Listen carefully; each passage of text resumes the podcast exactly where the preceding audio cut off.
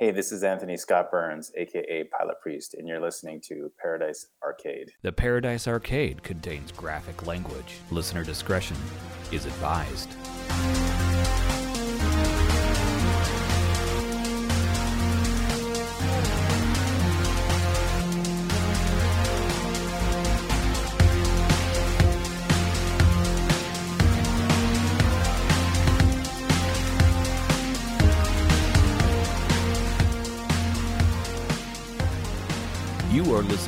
Paradise Arcade with Kyle and Eric, promoting synthwave, music, and culture.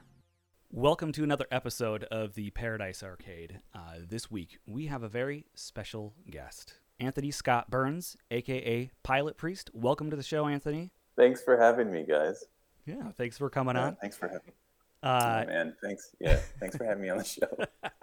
We're already laughing right out of the gate. Oh, this is that's gonna be a good. good one. Yeah, it's got awesome. Uh, before we go any further, uh, please uh, like us on social media, share all that stuff. We're on Twitter, Instagram, Facebook. Uh, you can find our podcast on all fine podcast uh, providers. So, got that out of the way. Um, you have been a, a very busy man, Anthony. Uh, your movie, Yes. um, Come True, just hit, and that's been a project you've been working on for quite a while. for years now. Yeah, I've been working on it for, uh, well, in truth, I think seven years. But you know, from the point we started shooting till now, uh, about four years. Yeah, It supposed to come. We were hoping it would come out last year, but then of course COVID hit. So Yeah, because I think I saw uh, Instagram post from 2017 where you showed Yeah. just the front page of the script. Yeah, yeah, that's when we started shooting. So how does it feel now that it's out? Ah, it's a little surreal actually, uh, because the film has been very well received, which I did not expect. Um, I thought that people would hate a movie where it runs on Dream Logic, because you know, I'm every once in a while someone will hop on Letterboxd and talk about how bad of a screenwriter I am, uh, based on that fact.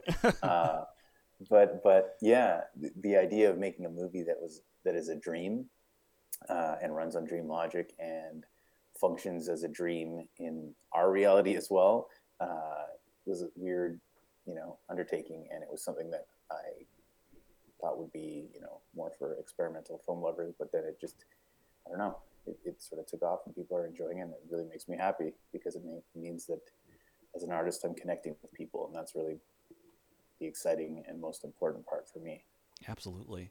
Uh, it's one of those movies. I, it, to me, I guess it makes sense that it's doing well because it seems to be, I don't know, maybe thematically or cinematically um, in tone similar to other things that have been really po- or people that have had a taste for maybe the surreal, surreal or um, dreamlike qualities of it. And you know, it looks amazing. Cinematography is is spectacular, and it's a really engaging story. And you know, the lead actress, she just puts on an amazing performance in this movie. She's great So I'm really curious how, uh, I mean, what was the the genesis of this movie? What made you put this particular movie out? Have to make it. Well, anyone who's listened to any interviews or read them so far is going to get sick of this explanation. Yeah, but sorry. Yeah. the no, no, no, the, the, the, the to anyone who hasn't, uh, what uh, how this started was um, I had had sleep paralysis when I was a kid. When I was eight years old, uh, my mother passed away, and I immediately started having these episodes where I would wake up, not be able to move, be this dark shadow sitting at the end of my bed. And I used to think it was my mom uh, or her ghost or something. And it was just really, really stressful because I couldn't move and I couldn't talk to her and she couldn't turn around and look at me. And then, you know, over the next few weeks and months, I kept having this as like a recurring dream. And it got scarier and scarier up until the point where I thought that if this thing turned around, I'm dead because I realized it wasn't my mom. Um, and then all of a sudden, as soon as I sort of realized it wasn't her, it, they went away, the, these sort of episodes, and I never had them again. And uh, I saw the documentary by Rodney Ascher, uh, The Nightmare, and I realized what it was that I had when I was a kid. And it was weird because the explanations that people gave in that documentary of, of, what they were seeing in their sleep paralysis episodes were very similar to mine. And I thought, isn't that weird that yeah. People who have never, you know, communicated or um, heard of this are seeing the same things? And that to me is, is bizarre and interesting because it points to something that I had been currently reading about, which was, you know, Carl Jung's ideas on, on dreams and what they mean to us as people. And, uh, and for our psychology, you know, mm-hmm. uh, trying to figure out myself, you know, in my 30s, uh, I was diagnosed with Asperger's syndrome. And so I was, up until then, I was very confused as to my thought process. And, and so I was reading up on psychology a lot. And uh, it just it sort of clicked for me that this was a really interesting subject because of the, the connective tissue between all of us, you know, not knowing. Uh, and I mean, obviously now with the internet, uh, people can have a lot more of this, you know, similar vibing uh, just due to the fact that we're all seeing the same stuff. But pre-internet, it was really intriguing to me that, that we would have a hallucination that was so similar. And that sort of coupled with uh, a video that I had seen uh, on the Berkeley University web, uh, website about uh, a technology they were working with that could translate brainwaves, you know, through a neurotransmitter into images and moving images. So what you saw was translated into this weird, garbled um, video uh, without any sort of lensing. It was just brainwaves. And I thought, okay, well, if it's just brainwaves and it's not ocular in any sort of fashion, then you know, it seems to me that eventually we could get to a place where we're seeing what the mind sees when we're sleeping. So, yeah, that's that's a really powerful, I think, uh, motivation and, and, really interesting. What drew you to the the horror elements? Because I think, you know, people, the other filmmakers and storytellers have explored dreams. What drew you to uh, the horror aspect in telling the story? Well, one of my favorite movies when I was a kid, it was one of the first horror movies I had seen. It was uh, Nightmare on Elm Street 3, Dream Warriors, and uh, just stuck around. And, and I just, I really responded to dreams as a way to freak people out. And because it is such an unknown space, like we really just don't know enough about our own physiology still to understand what's going on. Um, it's mysterious, and I think for me, mystery and horror are sort of, sort of intertwined. Um, and I wanted to make a movie that I don't know. I mean, I'm drawn to horror movies. Everything I've made so far is horror. right. Uh, you know, outside of there's usually sci-fi elements as well, but all my you know my feature film stuff that I'm working on is all horror, and I think part of that is because it's so exciting to do a magic trick and see people's response to it. You know, if I make a great drama, all the things that are happening with the audience are usually internal. Whereas with, with a scary movie, you get to watch as people enjoy or squirm and like so. Right. I don't know. Horror is just very, very rewarding to the people who create it. Yeah, that's interesting. I, I suppose the more visceral reaction that people have to it, the better. Yeah. And yeah. also just the um, the contemplative aspect. I think the best parts of horror really they initially grab you because of the the imagery and the horror aspect, but stick with you because of the concepts that they present that go to a deeper level. Yeah, yeah. We're usually you're exploring your own sort of fears and your own motivations in life, and so you're, asking the question why in a very scary way, so that it's entertaining. It's the same thing with science fiction. Great science fiction is is asking questions and, and putting ideas out there while keeping it entertaining enough to sort of, I guess, trick the audience or you know, Jedi mind trick them into thinking they were right. just being entertained when they were actually ingesting a bunch of like new and exciting ideas, hopefully. Yeah, or you know, and addressing. I think what uh, good horror sci-fi do is, is can talk about social issues um, in a very guised way but be very mm-hmm. present in what's going on in society. And so that's, you know, it's very interesting. And I, I really appreciate both genres for that. Um, agreed, agreed. That's why I think I like to play them both at the same time, is that you get double the audience. yeah, and you get to sort of like merge those two ideas because they're for me science fiction is is pretty scary you know a lot of the, the concepts that we're coming up with are pretty scary i, I don't often see uh, technology as a awesome thing yeah i, I should because it helps me a lot but uh, it, it, also scares me Ro- the robot dogs oh my god those things are scary as hell I, I was working on a project with lionsgate and brad pitt about robot dogs and the sort of the horror that could come from that yeah that that sounds like a very interesting project. And too bad I'm taking it didn't go anywhere or um it's still floating around. We'll see what happens. And, I, I, I, I took a little bit of a detour after my first feature because I quit my first feature because the edit didn't quite go as I had planned. Um, you know, through no fault of anybody really, except that the, the visions weren't aligned. And so I quit, and that sort of derailed my my career for a short burst up until I decided, hey, I'm just going to make my own movies. Yeah, I mean, even as an independent filmmaker, it's such a collaborative uh, process. How do you, I guess, maintain your vision when you've got tons and tons of people involved? Well, in this one, we actually didn't have tons and tons of people. The actual crew count was five people. wow. And so Come True was a different beast. Uh, it was partly, you know, I've always believed in having more days on set and more time with actors um, and more time to perfect, uh, you know, your cinematography, et cetera, et cetera. And independent cinema, you don't really get a lot of time. You don't have a lot of money. And so the way we decided to tackle Come True and make it feel a lot bigger than it was – was to take more days with less people.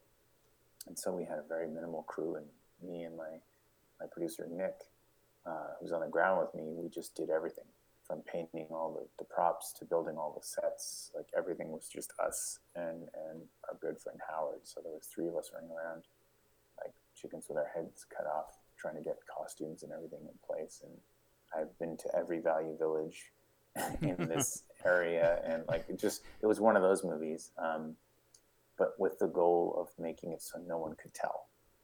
You know, no one can tell this doesn't have a crew. Um, and you know, right down to usually I would have a dolly grip or whatever. On my first film, I had a full crew. Um, and this one, I had to, you know, employ a robotic dolly so that I could get all those moves and have them be smooth. And it was, it was just sort of fun to figure out how to make a movie differently but have the outcome be the same. Yeah. And, and, and sort of in an effort to, I guess, hack the current uh, marketplace versus budgets. You know, a lot of people don't know that, that budgets have shrunk so much for independent and especially independent genre movies that they are they're, they're pretty they're really hard they're much harder now to make even though the technology has gotten so much better for how we do things it's just it's much harder to get um, the craftsmen and the people out there to do it. So it's it's a big challenge. So it's kind of a small miracle that this movie came to fruition then with sort of the the effort that you had to put into it because it seems like there's a yeah. lot of factors that work against you more than in your favor. Well, I was lucky enough to have um, some veteran producers in the company Copperheart who did Splice and Ginger Snaps. Um, nice. And Vincenzo Natali, who directed Cube and Splice, and recently on Netflix in the Tall Grass, he was sort of my mentor in sort of making sure that people would support the way we do it. Because obviously, when we say we're going to go out, and we're going to spend such and such dollars, and there's going to be five of us out in the middle of nowhere. Uh, are you down? like it was, it's it's a little bit of a tough sell for people. Um, and especially since I had just done a regular movie, you know, and and with a, with a full crew, it was uh, everyone was you know wondering whether it would work, but we knew it would because this is how we did all of our films up up until that point. You know, it's just expanding the sort of nature. Um, and so yeah, it uh, it was uh, it was tough to convince people, but once we did, and once we started shooting, it was amazing because the actors they love to have all that time, uh, and it's it's kind of like summer camp. Mm-hmm. We're all out there just you know working hard together as a team to make sure that the movie is as best version it can be. Which yeah. I really love that experience. You know, it's that's the way I want to make movies for the rest of my life. So. Yeah, and I think that really comes through uh, on the film. I mean, just all the the performances really seem to be, you know, n- natural and engaged, and and they really seem to embody those characters. You know, like I guess like what I've seen is like in really micro budget movies or things like that, performances could be a little wooden, or you just don't. There's something, you know, that you just don't quite believe. But everyone in the movie, it's, you know, it seems like they they're fully embodying their characters, and you just see them as who they're supposed to be.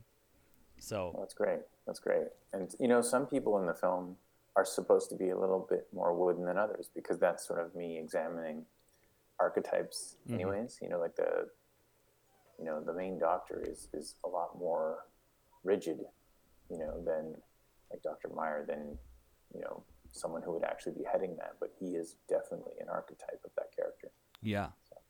yeah i definitely um and it makes him so much more interesting because he is wooden in that way Like, because like, you just wonder like weird, like weird and rigid yeah you just you just wonder like what's this person i guess he says a lot by saying not very much. Yeah no it's great it's great. And i i uh it was great to work with. Every all the cast was that's that's uh the other sort of thing we do is when we're casting we make sure that everyone is a lot of fun to be around because i've been on sets when you know some people are you know, a little more uppity than others and, and it's just not fun to be tiptoeing at your, at your job. I want everyone there having a great time. Yeah and um I think it. I think your method is proven successful, and I'm excited to see, you know, what this brings for you because, like, you know, there's got to be more opportunities down the pipeline with Definitely. what you've been able to to produce in the way that you did it, and to be able to to deliver. I think the quality in the in the ideas I think are so well honed in this movie, and you just present some very interesting, um, thought provoking ideas. It's like, you know, hopefully it's well, what what do you get to do now? Yeah, we'll see. You know, that's the good news is that we've proven the method in a way where we don't really need to ask anyone's permission to go and tell a story anymore, and that's good. So anything on top of that is gravy, right? So we can go and make another one of these, and it'll be a lot of fun. It'll take a couple years, and I'm okay with that. But should you know something come down the pipe that is really interesting, and um, then we'll we'll entertain doing it. You know, that's kind of the fun and, and rewarding part of this is that we proved a point in that we can just go and keep doing this if we want to, and if all of a sudden there's a remake, or, I'm I'm super I'm gunning for remakes and reboots right now, and I don't know why. Uh, it just feels right to me right now to try this method of of being ambitious, like super ambitious with a property, because I think that everyone's being really safe with properties. I agree. Um, and so I'm I'm really excited to try our way of making a movie with something that someone might not be, you know, they might have been afraid before that they'd lose all this money or whatever now we can try this method with something that people love and sort of expand it and make it make it uh, fresh again. So that's that's what I'm hoping for. Yeah. Is there a, uh, a project that uh, you have in mind? oh, there's is, tons. Is there like a dream one? There's tons. Uh, you know, I've been asking. I, have I've got new management now, and I've just been reaching out to them and basically throwing things at the wall because there's a ton of them. Uh, everything from Disney's uh, The Black Hole yeah. to uh, let's see, I mean, to Weekend at Bernie's. I noticed that poster in the movie. Oh yeah, well that was a lot. You know, uh, there are thematic. You know, it's it's showing where Sarah's going to end up in the third act. You know, she's going to end up like one of her favorite movies. So, oh, yeah, that's incredible. Uh, I did not put those together until you just mentioned that. Yeah. now it's yeah. Well, that's how dreams work, right? You get these little pings here and there of images, and then they turn into something in the movie. Whether it's you're in someone's office and there's a Terminator poster, and then all of a sudden you're in a nightclub that looks like tech noir. Like, how does that happen, right? it's that's the way uh, dreams work. So I wanted it to be part of the DNA. Yeah, I, I was gonna say I was actually gonna bring that up is that the Terminator poster. Like it just seems to be like I'm like that's an homage to something. Something's going on with this. It's so Well, subtle. It's again, it's this thing that happens in dreams that we all know about. That is, if your what your dream populates becomes the narrative. You know, when you're dreaming and you have a jar of peanut butter on the table in your dream, if you look at it for too long in the dream, all of a sudden the dream will become about peanut butter. you know, it's it's our brains are really interesting within the dream where you get fixated on something and it pulls you in. And so I wanted to make a movie that had things like that. Some people see that and they go, "Oh, he's putting a Terminator poster in.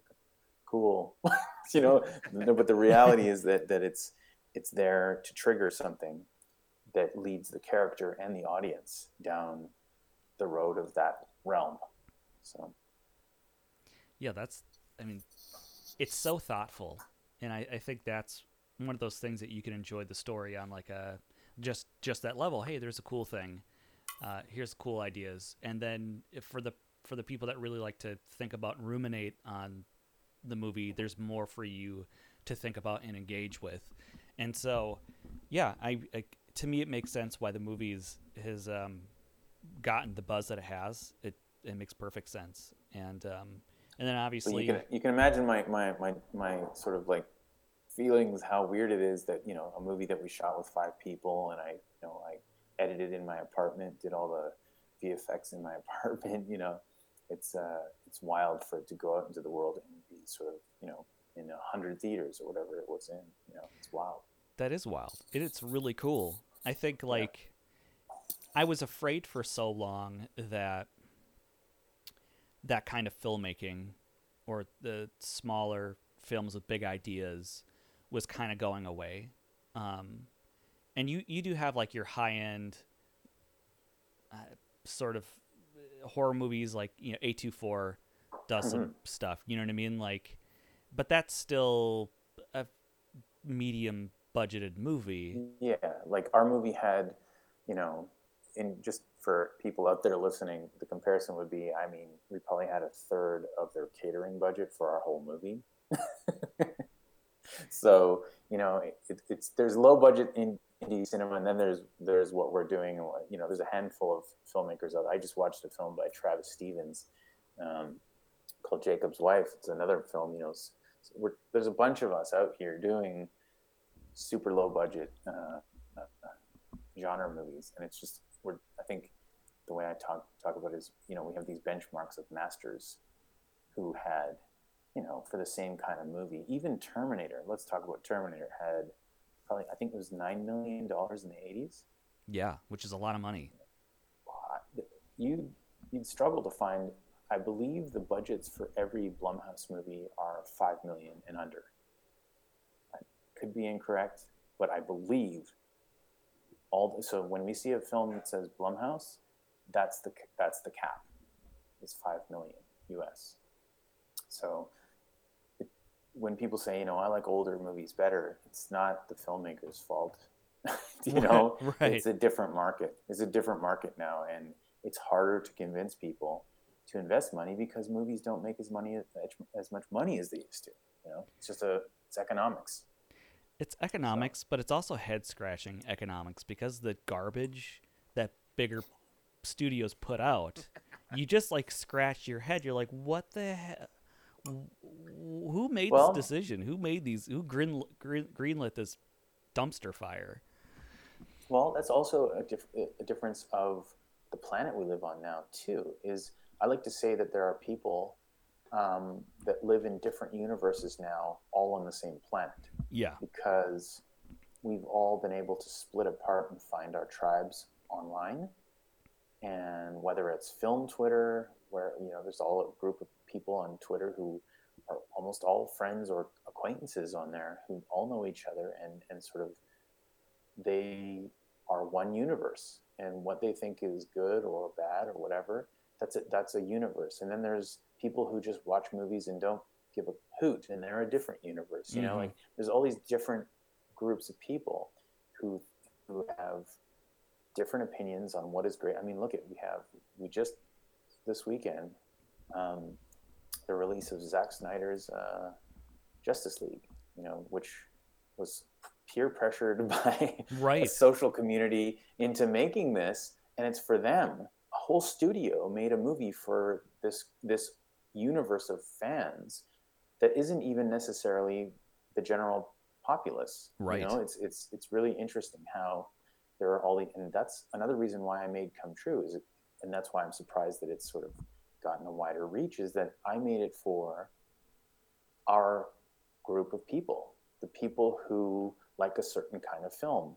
And the fact that it's sort of reaching outside is making me really happy because I thought that couldn't happen anymore. I thought things were very, you know, from, you know, people who like Mandy are going to hopefully like my movie. You know, like it's like there's a Mhm. certain kind of person who's into certain kinds of things and, and, and keeping an open mind and certain kinds of visuals. And I thought that's where the film will live.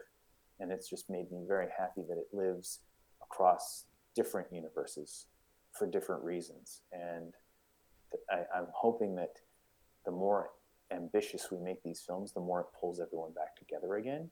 Because I do think that there's a way every once in a while to make a movie that isn't just for people who are into art horror or gore horror or whatever it is. There's like Yeah. all all all of them together.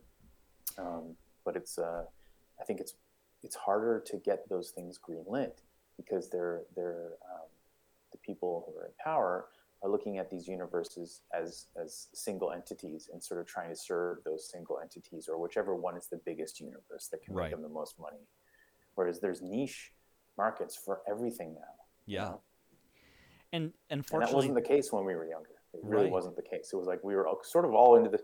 Everyone's watching Airwolf. Everyone's watching A Team. Everyone's you know like it's like a That's one it. universe Yeah. planet, and now it's a multiverse. literally.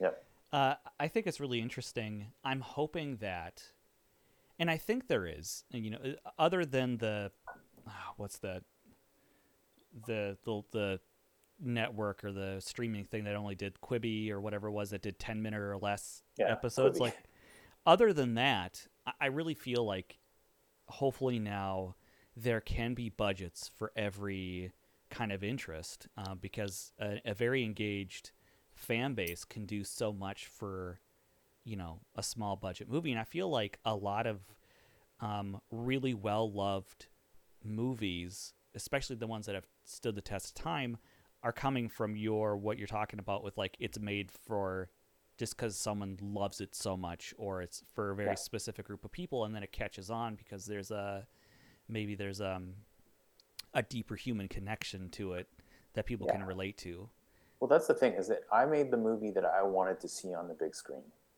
and whether people like that or not, that's up to them. But uh, that's what it was for, and I was hoping that there would be enough people who wanted a movie like I did, because when I see films like Mandy, Drive, whatever whatever it is in the last few years, it seemed to be that that you know that that hopefully would be my audience for this kind of movie. And like I said, it's just been wild to see that it's reached beyond that audience. So. A movie for the cool kids. Well, you know, I'm not cool, so I don't know if that's. uh, um, uh, I guess just a movie that that was different, you know, different and and didn't didn't come from a corporate uh, mandate. Right. It's not it's not sterile. Um Yeah, and yeah, while exactly. some I think while some studio system may provide benefits because of budgets and teams of people helping, oh yeah, um, it could also really make something quite generic and Well, because they have to make their money back, and I understand that. yeah. You know, like this is when you get into these larger budgets. In the past, movie theaters were king, so everyone's going to go see your movie if it's quality. You know what I mean? Mhm. Now, your movie can be great, and it still might not find an audience. It's it's just really it's much harder now because the because of the multiverse. So there isn't a unified sort of front of where people are all going to the movie theaters to watch the movie, and they have they can only get it by going to the movie theaters or renting it on VHS.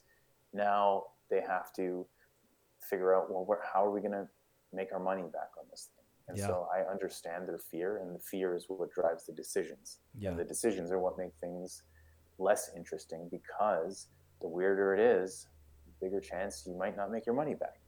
You know? Yeah, I mean, it, it that's a I, it makes total sense. I mean, you hate it, but it also makes Yeah. sense. You know, like, Yep. um, because if you dump hundreds of millions of dollars into something, you it's not a good business decision for it to fail. Obviously, And it's Uh. failed a couple of times. I mean, like I, I don't know the exact numbers, but I know that Blade Runner was not a, a success. Uh, you know, it wasn't a huge windfall by any means. yeah, I think its initial So- run it only made back a third of its budget. You see, so it, the the audience is telling them that it's not correct to go and spend hundreds of millions of dollars on a weird, you know, esoteric sci-fi. Like so, so I understand why they're not being made at that budget. So that's why I'm saying I'm excited that we can maybe, you know, if we use, you know, this method and a little bit expanded is, is get into that realm of making these weirdo movies that uh, push the boundaries, but also have the entertaining value. Because this was a very low budget one. For my next one, I'm going to obviously I want a little bit more money so we can uh, expand on that. But the hope is that we can make the kinds of movies that we grew up loving in Mhm. that space. And there are a lot of filmmakers like myself who are doing a lot of the work themselves to offset uh, the lack of budget. And I think that's where we're going to see things get interesting. Much like much like independent video games. you Yeah. know. There's a new renaissance of independent video games because all of a sudden, uh, small teams can make really, really ambitious uh, uh, creations, and that's it's amazing. I'm I'm loving this period right now. So Yeah, I think at the end of the day, uh, what proves to be true, maybe, is that the quality of the idea, the experience, will always show through even on smaller budget things. Because if you look at, like, I think one of the most popular video games of all time is Minecraft, right? That is a Yep. ridiculously um, initially small game with it looks like the graphics came out of the 1997 mm-hmm. and it's grown into a multi-billion dollar enterprise all its own um, because of the yeah, core because it's fun. yeah and i think with movies it's the same thing you know with with your movie or you be it mandy i think it it strikes a very particular um, thing that people are excited about and i think what's interesting about this movie and um, is that its aesthetic. To me it seems like a bit there's a lot of homage to the the 80s just with kind of how it looks you know with the the grain and the the coloring in it. Um and so i think it it strikes a very certain kind of like thing that we all remember growing up you know be it nightmare on elm street or you know any of the other kind of um darker horror movies. And so it it's successful in that way while still being its own thing Well, that's the thing is that it's a it's a mix. It's it's a modernization, and I think that to me is sort of the key to you know to segue into the music style as well. Uh, both the images and the sounds they have elements of the past, and that's you know obviously an effort that we we made was to try and create a movie that because I do think that media plays a huge part in our subconscious absolutely and I wanted to have media elements from my subconscious layered all over the film.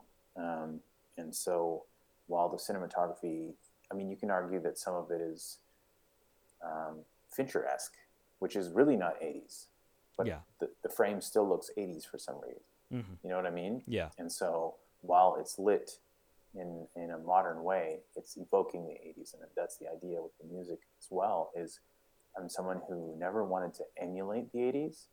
I wanted to take the things that I love from it, and and the tones and the emotion, and turn it into something modern.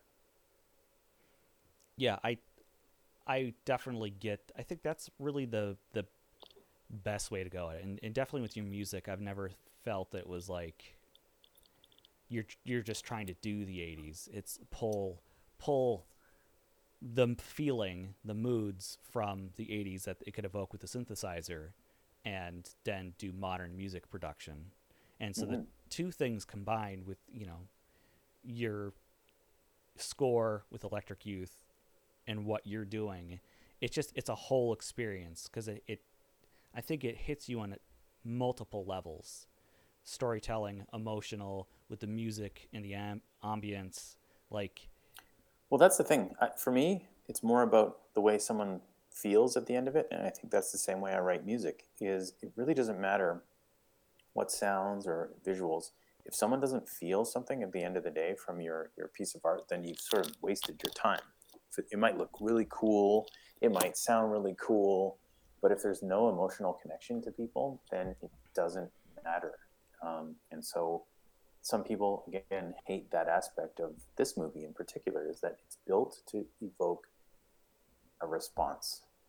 And sometimes it's a bad one you know? Right in the case of in the case of characters like jeremy some people they get really riled up because i've placed a character from the 80s in a modern movie and all of a sudden it makes them examine themselves and the way that they act and, and, and things that they've done and it makes them really upset. Um, as it should. Jeremy is a character that uh, operates with the mindset of the past, and he does so uh, as characters did, and that really gets under people's skin, and it should.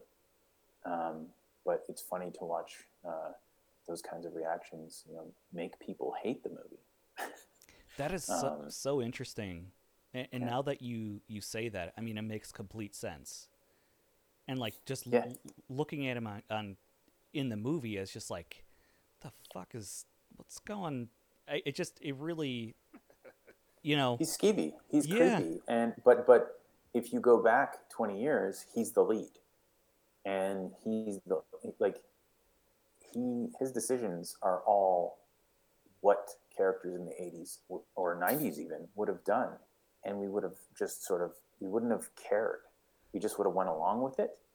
And I wanted to examine that by having a character act the same way they did in plain sight, you know? And it really does uh, get under people's skin. And I'm glad.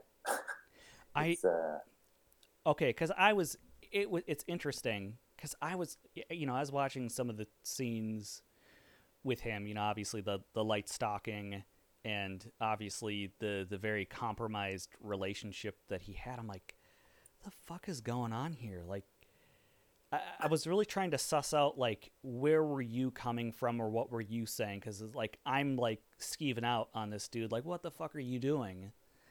And yep. well, it, you passed the test because that's really it's interesting. You know, I've I've read some reviews online stuff where they're like, oh. I really like the romance, and then other people, this is the worst thing ever, and other people who are like, Anthony Burns should be put in the hospital. Um, and it's great because it shows me that the mindset has changed and you know sometimes violently you know and right. that's that's a great thing to me it sucks that people have to think that i'm crazy but it's great to me that it's we're now in a place where if a dude is you know using his his power power imbalance to his favor that people are grossed out by that. And and that's what i wanted you know and and i wanted to have a romance be and, and the character has to have that revelation too. Um, and you know in earlier cuts of the film there was a lot there was a little, little bit more in the front end of the film that showed sort of what was going on at home.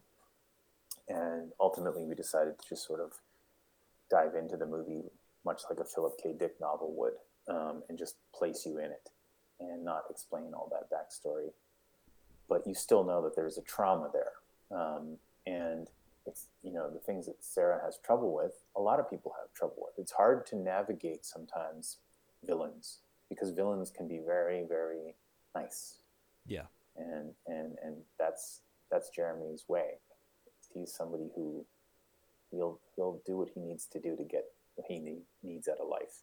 And that's kind of the scariest kind of villain for me I mean, he's not a bad person. He's he's programmed the way he's programmed, but he, he's definitely the villain in my eyes between their, their sort of relationship. I, that's okay. So that that comforts me a, a, lot more that that's the the vibe you were going for because it's like.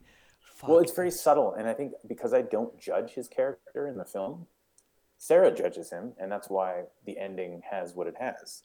Uh, her subconscious wakes the hell up, and you realize that it woke up at a certain point in the film, right? Yeah. Mm-hmm. Yeah. So, so uh, yeah, we won't do any spoilers, but yeah, her subconscious has woken up, and it woke up at a, at a very inopportune moment for Jeremy. In- indeed, In- indeed, did it.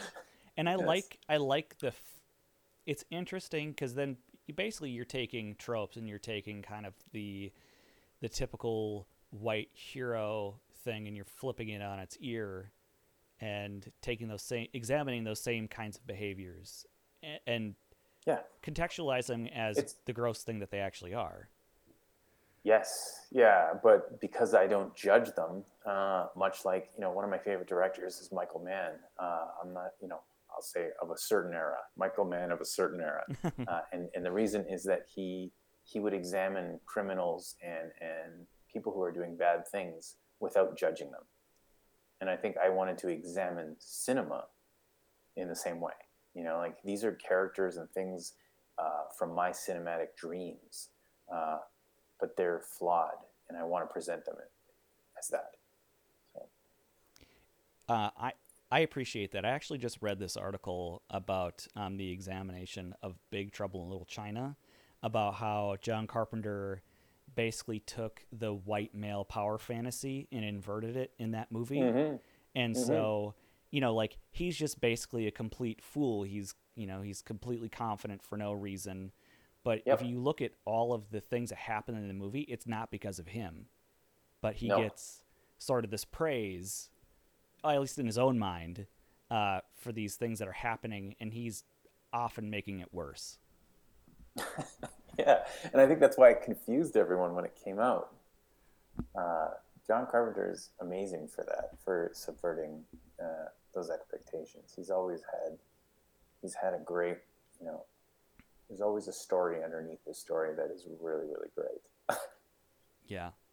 Um, so what you're talking about reminds me of that, and I appreciate that because I like, I like things on a surface that you can look at it one way but there's enough mm-hmm. there to make you kind of examine like something seems weird about this and then just yeah. further reflection you can go oh shit there's there's a lot more to this than yeah the than, first time i i really really understood that was when i watched american psycho by mary harron and yes. that movie works so perfectly as a you know a horror and a scary movie uh, like a thriller but it also works even better as a satire on you know toxic masculinity and this yes. garbage culture.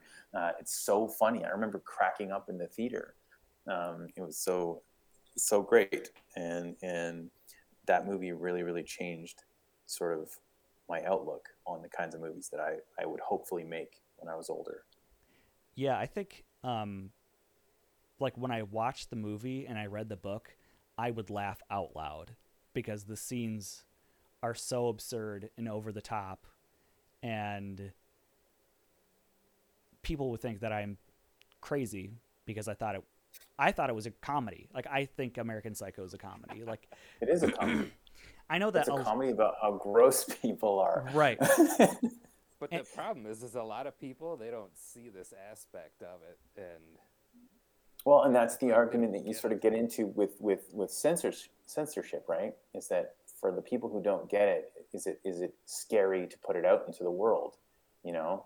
Um, but I mean, what are we supposed to do then? And I think that's something that we're wrestling with right now yeah. in media, is this idea that if we put negative things out into the world, uh, should we just pull back and not put any negative things out into the world because even you know that one person who sees Joker or whatever and gets this idea that they should go around and start shooting people up, is it worth it to have a Joker in it? Obviously, I say yes, it is, because for one, for every one of those crazy people, you know, so many people I'm, I'm not saying anything about Joker. I'm not a huge fan of Joker, but I think that you shouldn't censor art. Um, I think that uh, it's important to let people express their ideas because it's how we know that bad things exist. Yeah. You know, you start pulling back. Uh, a great example is if you start, what, what if you don't uh, discipline your child?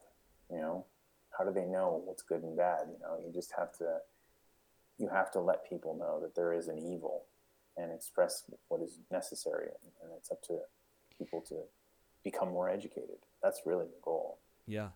I think, you know, you bring up a really interesting um, point, and, and I often think about this myself, where like you know the the balance of of art and what you should put out, and then you know now with so many creators of the art being very, you know, uh, not great people, and that you know does does the art stand on its own? Do, do you take the creator into account with that art? How do you balance those things? And then you know and i literally had that thought as like what do you put in the world? Do you stop putting bad things out? And, and my and my reaction was no. You know, like it also has to stand as a uh, snapshot of the era and the time. And I think art is very reflective of the time that it's being made, and also, you know, capturing horrific things like you wouldn't censor the Holocaust because it's bad. We have to know that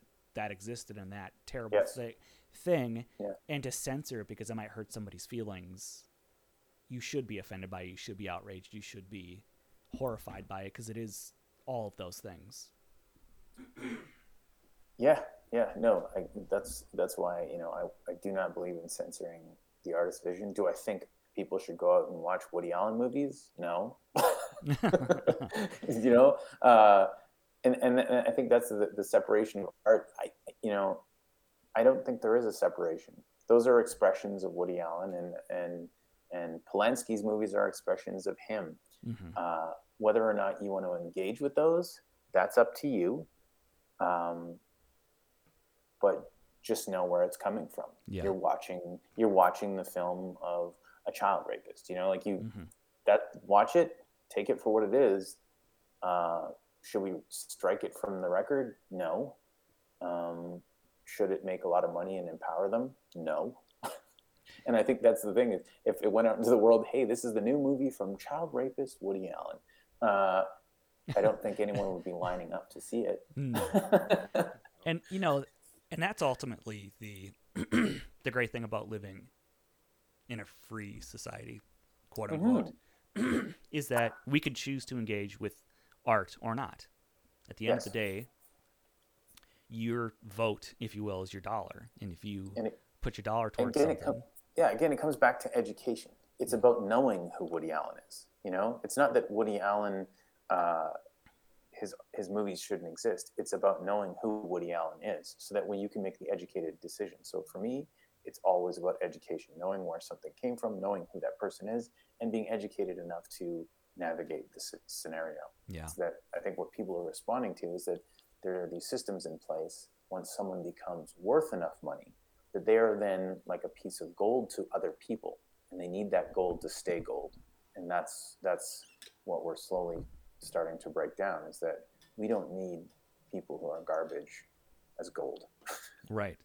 And You it, know? I think that's m- just as much of a problem or issue is that system that protects those people, Harvey Weinstein's and etc., where it's a yeah whole because they're worth money they're Yep. worth a lot of money to someone else you know and i think the good thing about what, what's happening is that now people hopefully will not place value on people who are dirtbags I don't know, uh, and this is for both of you. Um, I feel like the the era of the rock star or the the great superstar is dying.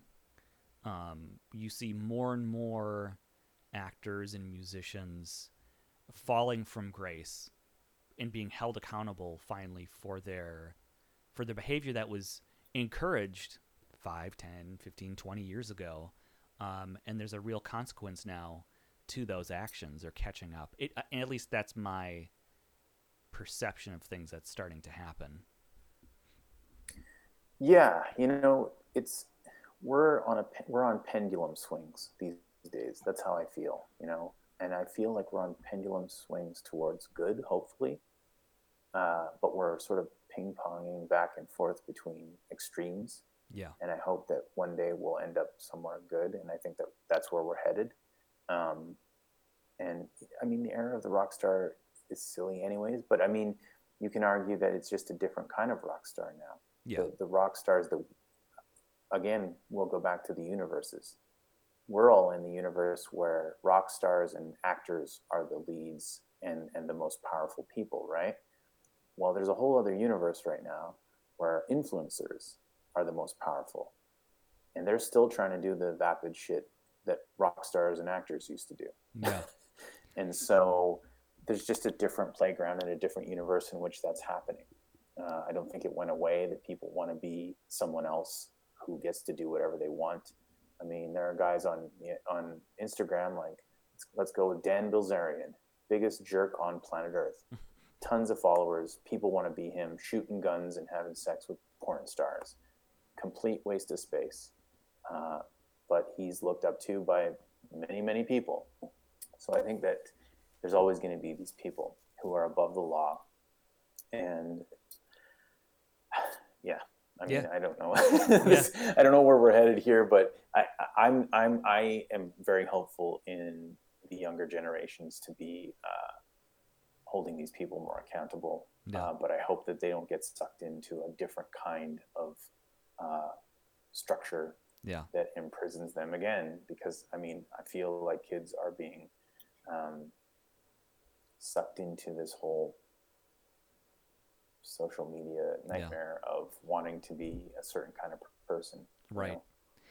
Yeah. with so i don't, I don't know if it, uh, it's a, just a different whole it's a whole different uh, universe of celebrity Yeah. and yes, movie stars and and musicians are no longer the top of the food chain. But that's our universe. See, Right. like it's like we're w- wait, what's going on here? This is all gone. Yeah, but there's a whole other one going Yeah. on. It's just not one we're aware of. yeah. It just it seems like to me and and you're absolutely right. I mean as far as like i- i- the the cultural shift has reinvested what it values. It just seems like we have a dialogue now to to be able to express things like you know sexual assault or or abuse of power where you know a lot of those things not that long ago you couldn't even there was no vernacular there's no way to even talk about it or bring it up where now if influencer a you know assaults someone they have a, a powerful platform to be outed and be taken down whereas before there's a lot of suppression i suppose of that Yeah. You know, I just hope that the accountability sticks. Mhm. You know, what what happened to this guy who I think his name's Logan Paul? Is this Yeah. the guy who yeah, who who didn't he like go out to like the suicide forest and like make some joke? Like he's just like tasteless. I believe he's still got a career where he's making tons and tons of money. you know what I mean? It, it's it's weird. It's it's that's why I'm saying I think there's just new, and he's worth a lot of money to again a group of people who need him to make money, and so they'll figure out ways in which to sweep things under the carpet. And I think it's just about education, having people understand that there is there is corporations and people trying to keep these celebrities and and and money makers in place. And once you know that, you know what's bullshit, what's real. Yeah, and I think that that's that's the savviness that I'm hoping takes over is that Yeah. everyone knows that it's all just a show. right It's I- a I- hilarious show. I think uh, what people, what I was told growing up, uh, which uh, is always um, rung true for me, is don't trust anyone that wants your vote or wants your money. Yeah, well, and everyone and in social media, it's all about votes, right? Yeah, It's all about likes. So and that's what people want. So yeah, interesting. man, it's it's funny when you go back. I, I read a lot of old magazines just for fun, and I'm blown away by what people used to say. There was a, there was a reality to to celebrity that isn't even around anymore, and I think that's the scary part is when you sh- when you strip it back to you know now everyone must say only the good things. Uh, you don't even know what anyone's actually thinking. Mhm. because I was I was just reading like an old Starlog. Don't ask me why, but like William Friedkin was I think in there just like rant, ranting about other filmmakers and actors that he didn't like working with, and I was like, it's so refreshing. Because now no one would ever do that. Well, You'd be like, my career's over, you know. Like, but and even I- I was watching an old Brian De Palma where he was just ripping into another filmmaker in an interview. I was like, this is refreshing. This is his this is his opinion. You know, people don't express their true opinion anymore. And that's Right. that's that's kind of a scary place too, Yeah. because you don't know what anyone's actually thinking. They're just being good, you know. Mm-hmm. And that's why it was important to me to put a character like Jeremy in my movie. It's like he's he's someone who exists, and you got to know that those those guys exist and that they do as they do, because they're they're kind of the scariest ones, the nice guys. Yes, I was just gonna say the villainy of the nice guy, and I, I think because they're, I really like him being the villain in this movie because, uh, it really like defies your expectation. You're you're being led one way, in reality, the true villain is is there the whole time. And I like the fact that the behaviors that are shown are not okay, and he gets called out in the movie a bit, and then ultimately, you know, meets a very specific end because of his actions. And I love and I love that component of it. Instead of being, you know, the big bad spooky monster, right? The the Freddy Krueger or, or whatnot. It, the the person's right there in front of you the whole time. Well, I would ar- argue, and I'm not going to say that this is the right answer for the film, but I would argue that the shadowy creatures are actually there to help her more than they are to harm her. It's just about what what you perceive as the villain and what you don't. Exactly. Exactly. Because you know, in well, I don't. I guess it, the movie hasn't been out long enough for me to really want to spoil some of the stuff uh, Yeah, in it. yeah. Um, And I'm hoping people will have conversations about this stuff. Like, I don't want to ever tell people what's right and what's wrong. yeah. They can have their own interpretations, but uh, I think I think personally that the shadows uh, by the end are definitely there to help her. Yeah, and I and I love I love that idea. I'll put it as an idea, as opposed Okay. to that's exactly how it's supposed to be. Because let people interpret as they want, and I think that's the best way to go, leaving things open to interpretation. But you know, by the by the the actions and kind of what you see throughout the movie, that makes sense in reality. But you're thrown off by sort of their menacing presence, and you question it.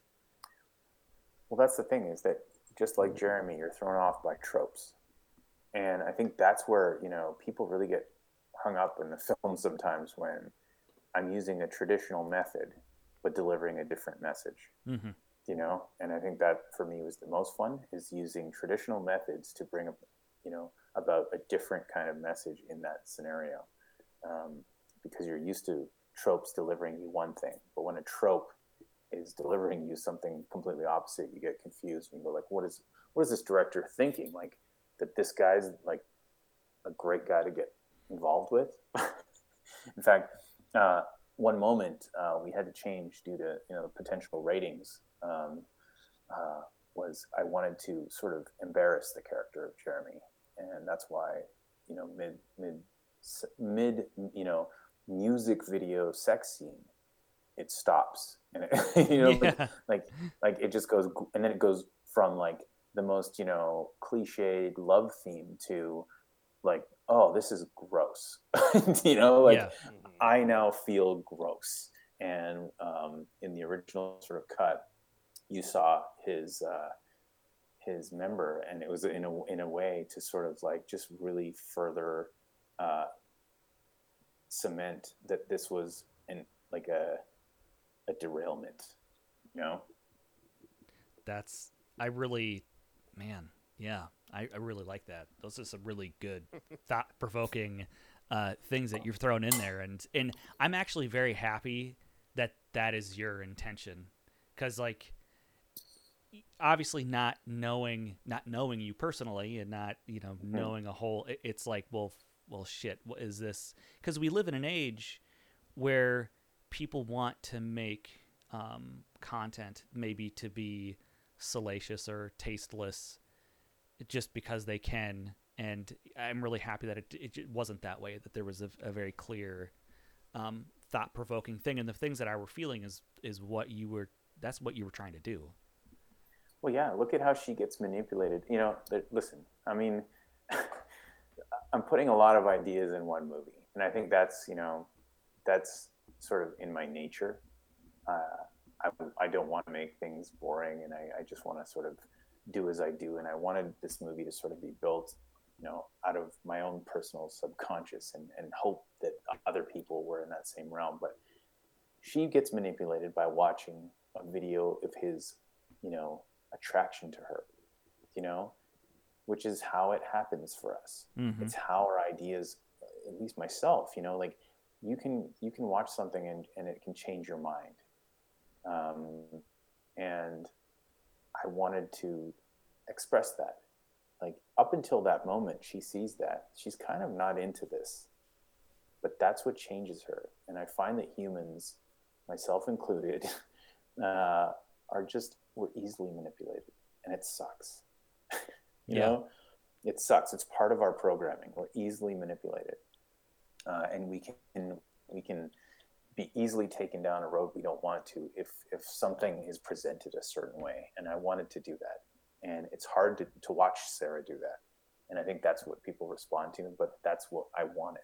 I wanted to have these moments and all these things, you know, it's like, like a puppy dog face at the cafe. Like it's that stuff that is used, you know, uh, and yeah, it's, it's all there on purpose to, to examine all the tropes that we grew up watching in cinema.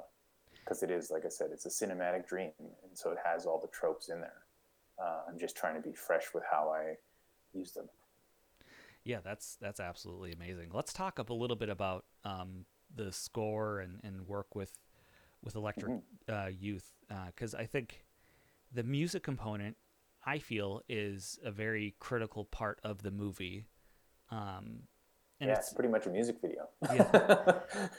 And I, I was actually I was talking to somebody else um, about you were just you know discussing uh, you know, that we're going to interview today you today and and I as I was thinking about you know your career and and things that have happened it almost seems like I don't know if like movies are are uh, or if the music is a consequence of you trying to make movies or movies are a consequence of making music but they seem to go hand in hand with you in in your career Am I? Yeah, they, they, I've I've always done them in tandem, like from a very early age.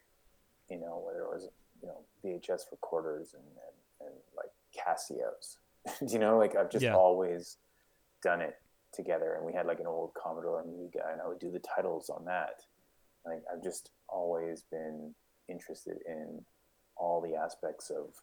There's something about movies where you know the audio visual when it's in unison and it's working together, it's so powerful. And I sort of wanted to be able to navigate and yield that. Um, um, so yeah, it, it is it is something that developed and and over the years together.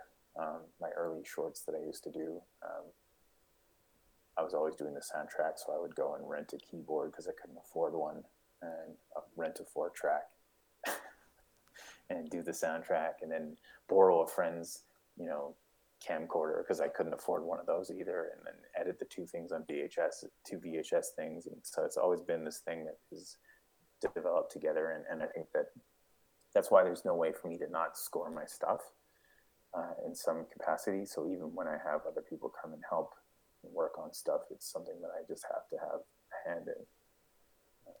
Do you consider yourself more of a filmmaker or more of a musician? Oh man, that's a tough one.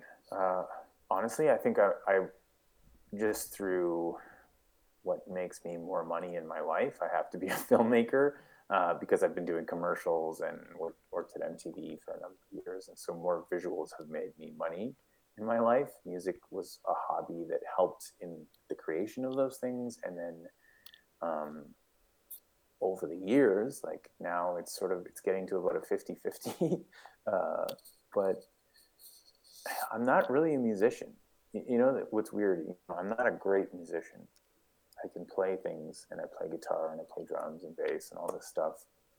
But I'm you're not a great musician. Well, no, no, but like, I'm not like if, if you put me in a band, I'd be the worst in the band. Um, so I, I, I think I consider myself more of a composer than a musician. Sure. Um, and then I'm, I'm lucky that I live in an era where I can tell the computer how to play things for me.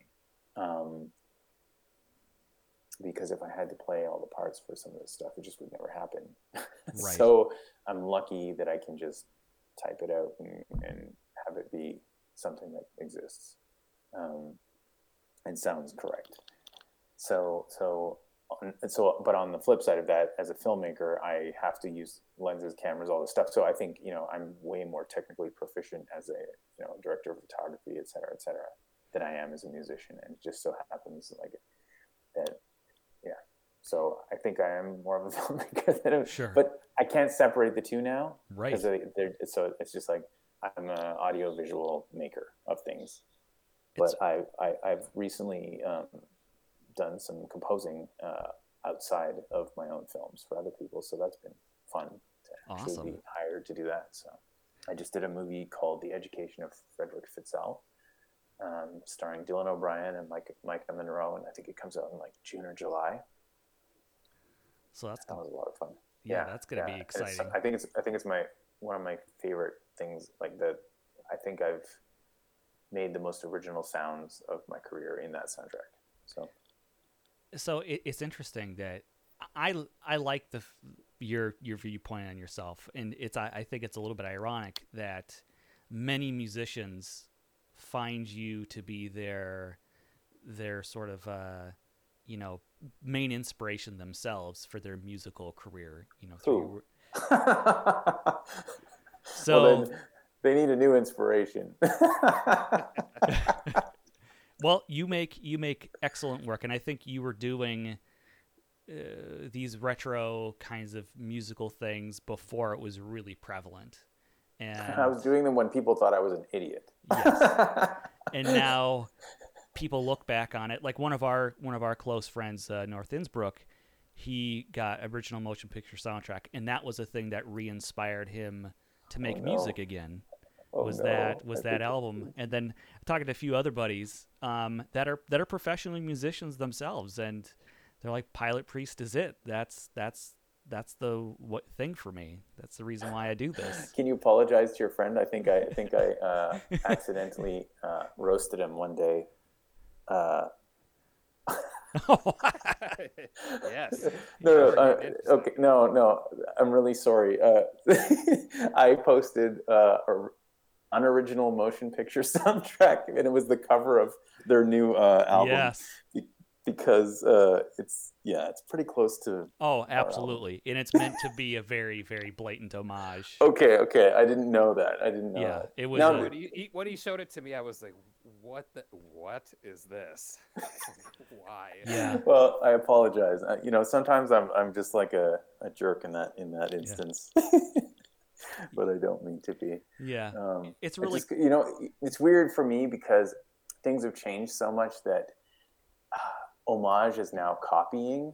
like it's like yeah uh, it's it's gotten to this place where where people don't realize that like it. I don't know. I'm I'm I guess I'm an old man. I get frustrated with. I, you know what I want? I want people to be out freshing me.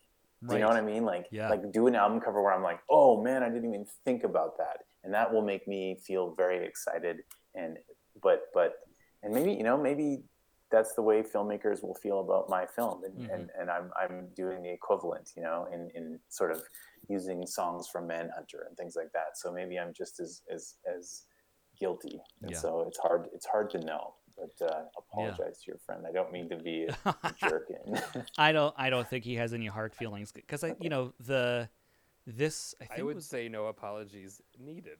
needed yeah i think Well, he yeah. knew he was pressing he was pressing his luck with how close it was to that album um, but i think for him the conversations i've had is is the the release of this album is sort of the culmination of everything for a certain time period and it felt very appropriate for him to pay tribute if you will to that album to wrap it all together? Oh, well, then, then I, then I'm, I'm humbled. But like I said, I, it's it's weird. I, I feel weird being in a position where someone would really be into the music enough to want to go and do that kind of music because, like I said, like, do you think I pay my bills with my music? right, right, right. uh, yeah, the, the landscape is very different, uh, and I think that's why people get, up. you know, like myself, get up uppity where you go, oh man, like if someone else is making money off of your your art, you know, it's a, it's a hard navigation. It's a hard mm-hmm. navigation mm-hmm. to go through that realm and go like, okay, if I myself can barely pay the bills with my music, and then someone else is going along and doing something like yours, you get like, oh man. But then I you know just got to realize there's so many pieces of the pie now that you, know, you can't even worry about that. Yeah. But, what is what is that quote from Picasso? Like, good artists borrow, great artists steal.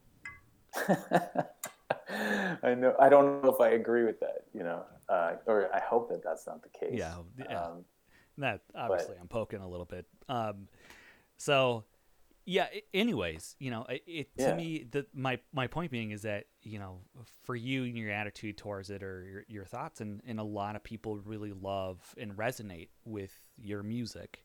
Um, and it's interesting to see this journey for you where you know it's tied to your cinematic expressions and how important that is and how everything is is tied together. And you know i think movies take well, so they're emotional. they're emotional yeah. expressions. And i think maybe i'm hoping that that's what people are responding to. And you know it's not the synthesizers. It's not the 80s it's not that stuff.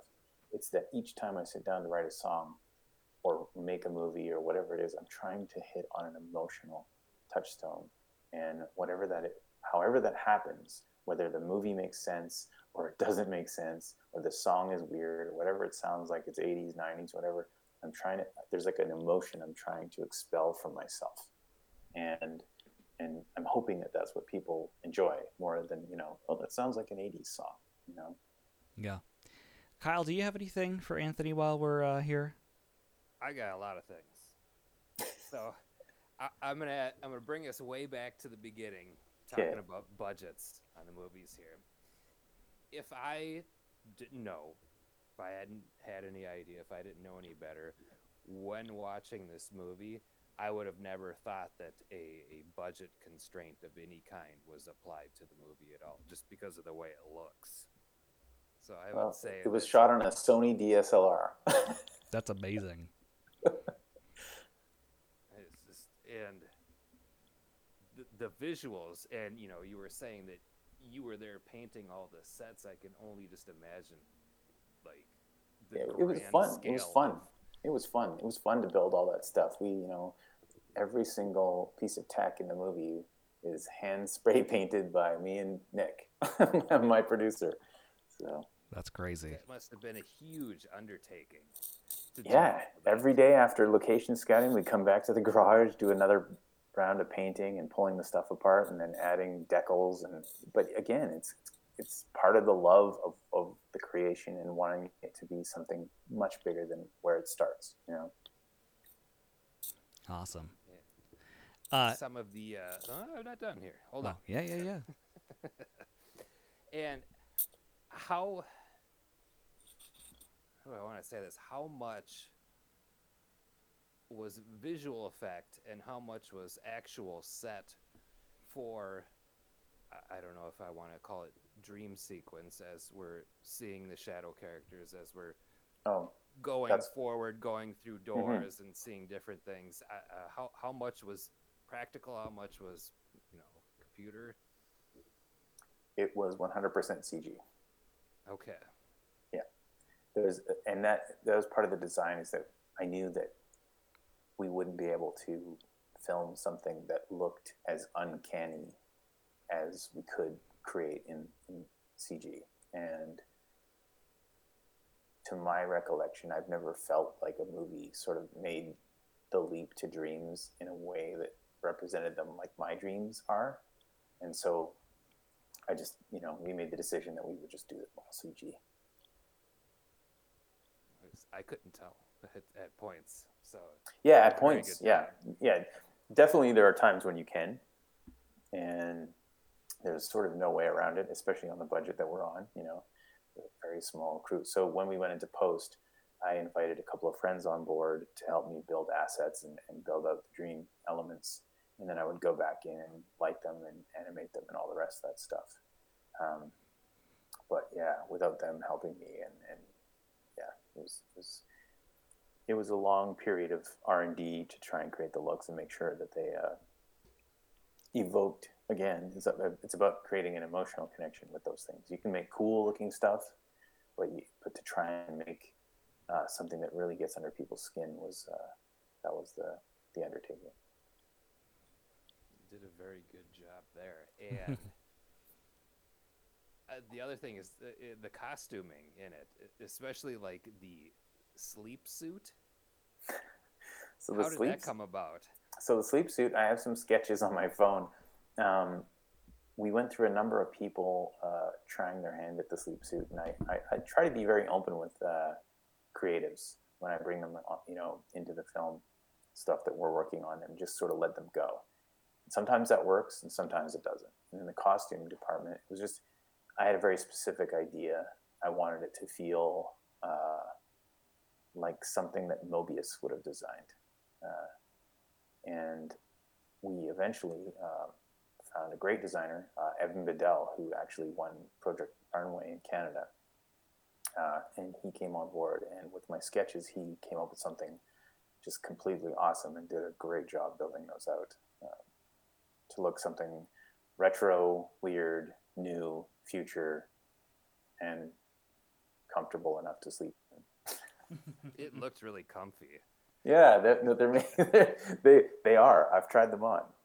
nice, and I was like, and with the helmet, I was getting Mega Man vibes too. I never thought of the Mobius a- aspect of it until yeah, yeah, no, I totally see it. Yeah, yeah, they're pretty much Tron suits almost, you know. Yeah, that was the other thing that I thought. Yeah. Listen, it's no accident. I love Tron. Tron is one of the first movies that really like blew my childhood mind. Like just blew it wide open. I was like, wow, you can create an entire universe in a movie. And then the as far as the costuming goes, the other thing that I have to inquire about is the giant pimp glasses that the doctor was wearing. Well, so those are those are those are uh, Cazals, and those are worn by you know everyone from Run DMC to uh, George Romero, and for in this movie, there's sort of an homage to George Romero and you know many of the characters in like David Cronenberg's films but I also loved that they looked like television sets. Um, and because this oh, yeah. was about looking through, you know, big monitors, I wanted, I just love the idea of monitor reflecting in monitor. It's just like a, a great visual. And so while there's a retro aspect to it, I just personally love the idea of having just all these visual cues to to show that we're watching dreams within dreams. Amazing. I, th- I think Eric. That's those are the pressing questions that All I right. had. There we go. And well, I put my prescription uh, in in those glasses. So sometimes I walk around the house with those on, and my wife. Oh, that's me, uh, amazing. Uh, she gives me the look. What are you doing? But I'll tell you, they're great because you can't see your frames. So it's like full, you know, full immersion, full. That, that's immersion awesome. Without, yeah. All right, Anthony. I really want to thank you for coming on the show and talking about we the movie. for an hour and a half. yeah, it's, it's great. Really enjoyable. Um, I really just want to say congratulations. Well, thank you. It's been it's been a pleasure talking with you guys. I, I don't I don't know, fully know what this this podcast is usually about, but I'm sure it's not about Woody Allen. You're 100% right there.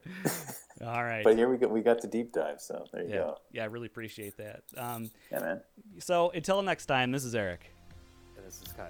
Thanks, Anthony. Yeah.